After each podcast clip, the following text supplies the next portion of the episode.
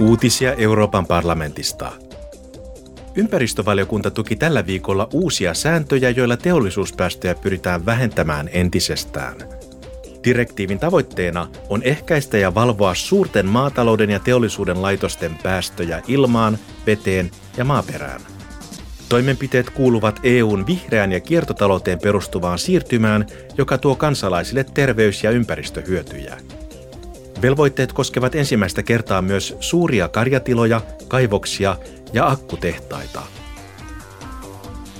Liikennevaliokunta kävi keskustelun Euroopan laajuisen liikenneverkon eurooppalaisten koordinaattoreiden kanssa.